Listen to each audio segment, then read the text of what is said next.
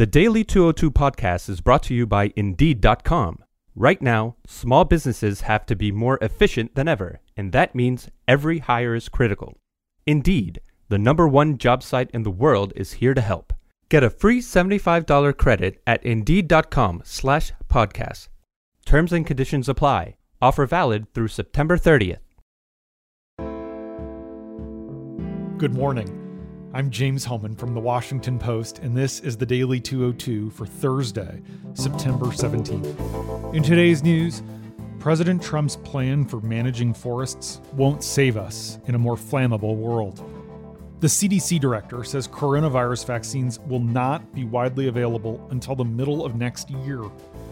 And the latest crisis low income students are dropping out of college this fall in alarming numbers. But first, the big idea.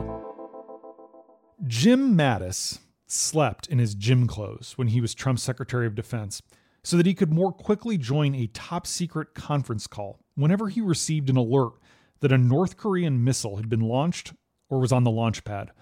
A flashing light was installed in his home's bathroom so he would know immediately if such an alert came while he was showering.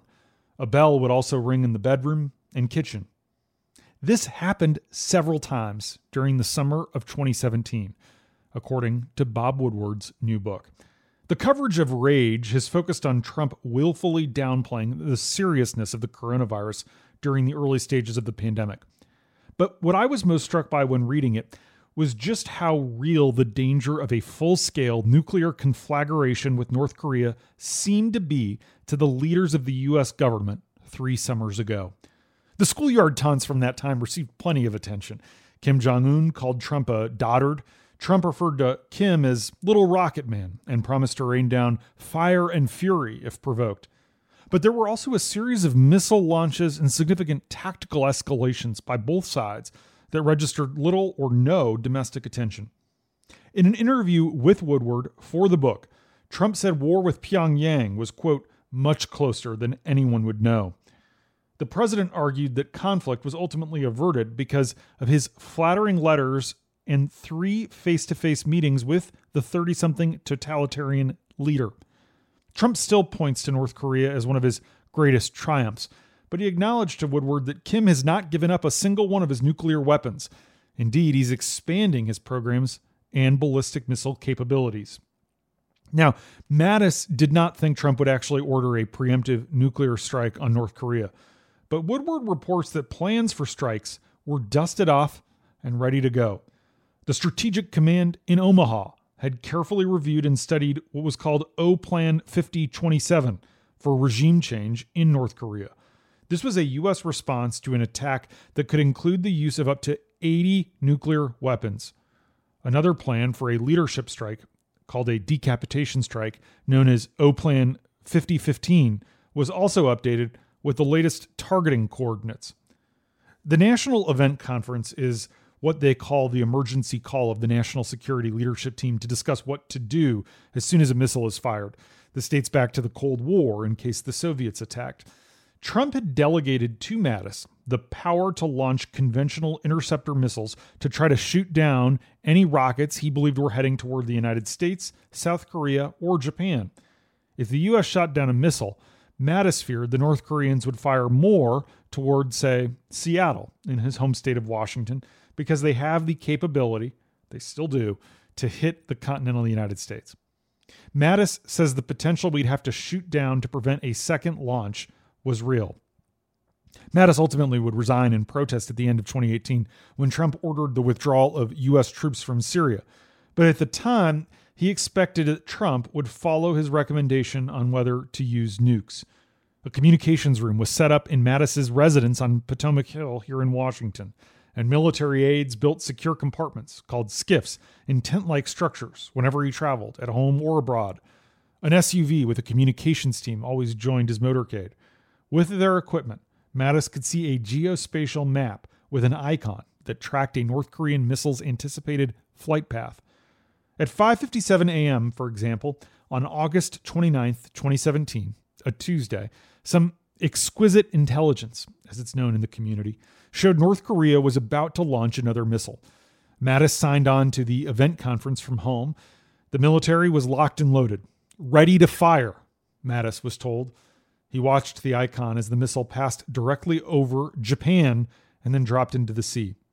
Mattis still vividly remembers an aide desperately shaking him from restless sleep. It was a nonstop crucible, personal and hellish. There were no holidays, no weekends off, no dead time. After finishing work for the day at the Pentagon, Mattis often went to the National Cathedral that summer to pray for wisdom as he grew increasingly alarmed about the possibility of a nuclear exchange with North Korea that could cause millions of souls to perish. He would spend about 10 minutes in the small, candlelit war memorial chapel at the rear of the cathedral. He would direct his security detail to let him go in alone.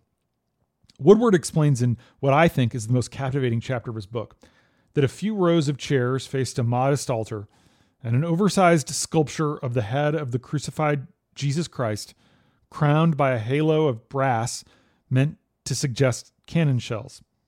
To Mattis, it looked like a bursting bomb. Sometimes Mattis would go through the tall iron gates into the Holy Spirit Chapel of the cathedral. That's a wood paneled alcove where the Holy Spirit is depicted as a dove.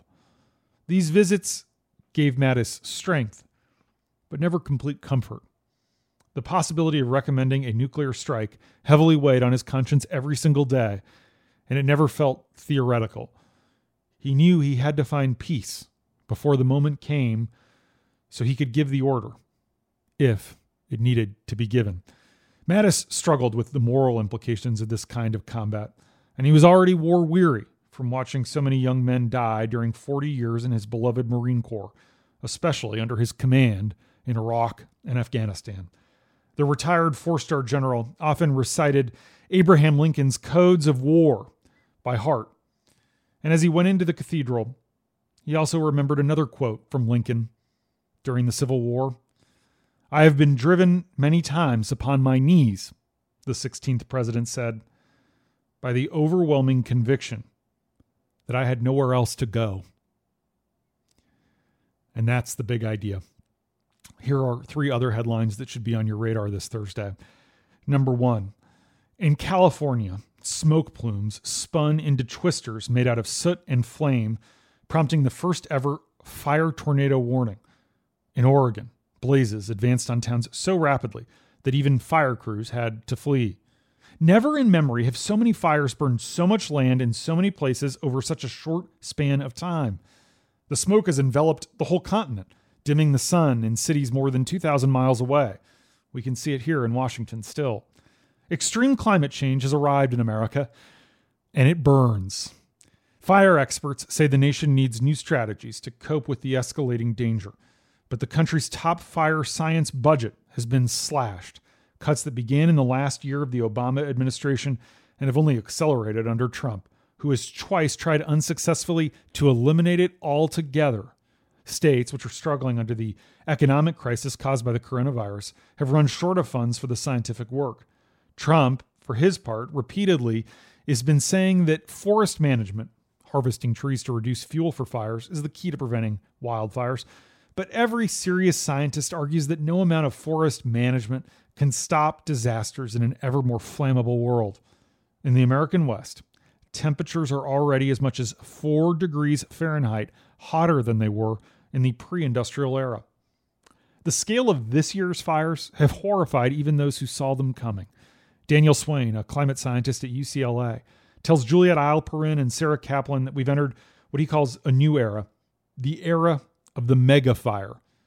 As dramatic as that sounds, ultimately he says that's just what it is. Tim Ingalsbee, a veteran wildland firefighter who serves as executive director of the group Firefighters United for Safety, Ethics, and Ecology, says there are no climate change denialists on the front lines of this fight. Tim says it's not just the scale or frequency of blazes that's changed, it's their behavior. Extreme heat, such as the record setting August, and kiln like conditions in California over Labor Day weekend set the stage for fires that burn hotter and then more unpredictably. The intensity of the fires creates towering plumes of heat called pyrocumulus clouds, which in turn trigger the lightning storms and swirling fire tornadoes. Powerful winds push fires further and faster than firefighters know how to cope with. Embers carried far ahead of the main front enable fires to travel dozens of miles in a single day. Tim's home in Eugene, Oregon, is mere miles from the perimeter of the 167,000 acre Holiday Farm fire, which is still burning this morning. He says it's, quote, like a blowtorch in a wind tunnel.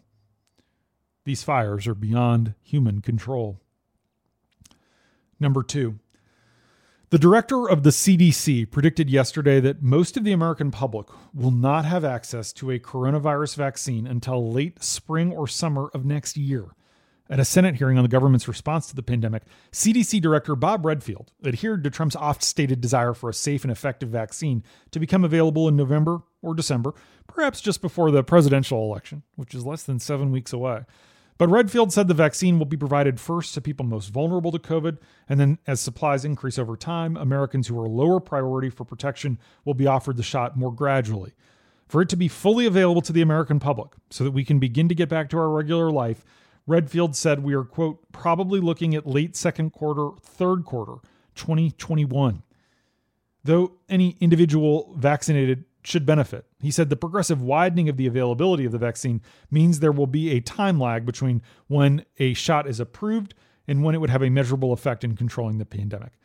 Redfield predicts that that might be six to nine months after the day it's approved by federal regulators.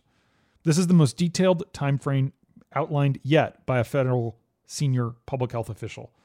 Meanwhile, the government's top health communications official is taking a medical leave three days after urging Trump's supporters to prepare for an armed insurrection and accusing government scientists of sedition.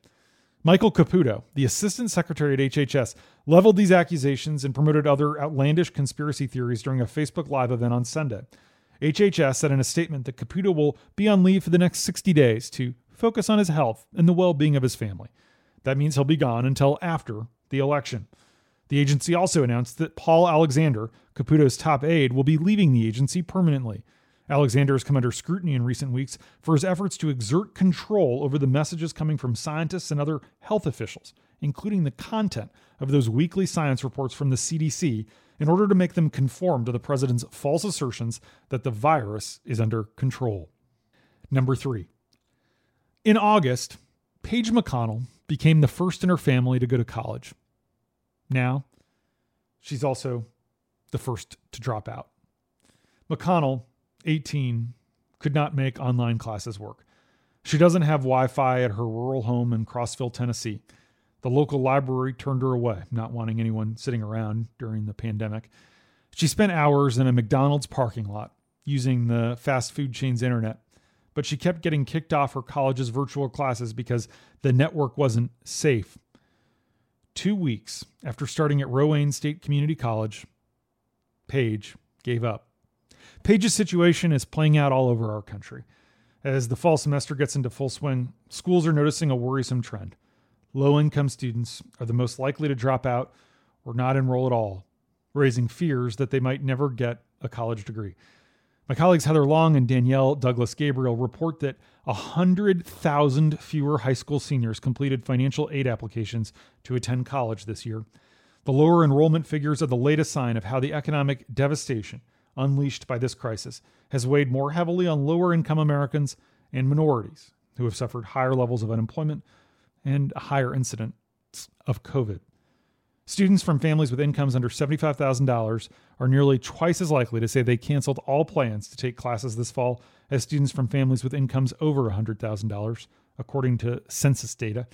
The drop off in college enrollment is unusual, in particular to this pandemic. During the Great Recession, college enrollment actually grew. Typically, enrollment jumps during economic downturns because jobs are scarce and people are looking for training. Yet the opposite's happening right now. Students who were the first in their families to pursue college degrees don't take gap years to travel and work in unpaid internships. When low income students stop attending schools, they tend to rarely return. That diminishes their job and wage prospects for the rest of their lives. The fear here is that people like Paige will be part of a lost generation of low income students in our country who will find themselves stuck in the debilitating multi generational cycle of poverty. And that's the Daily 202 for Thursday, September 17th. Thanks for listening. I'm James Hohmann. I'll talk to you tomorrow.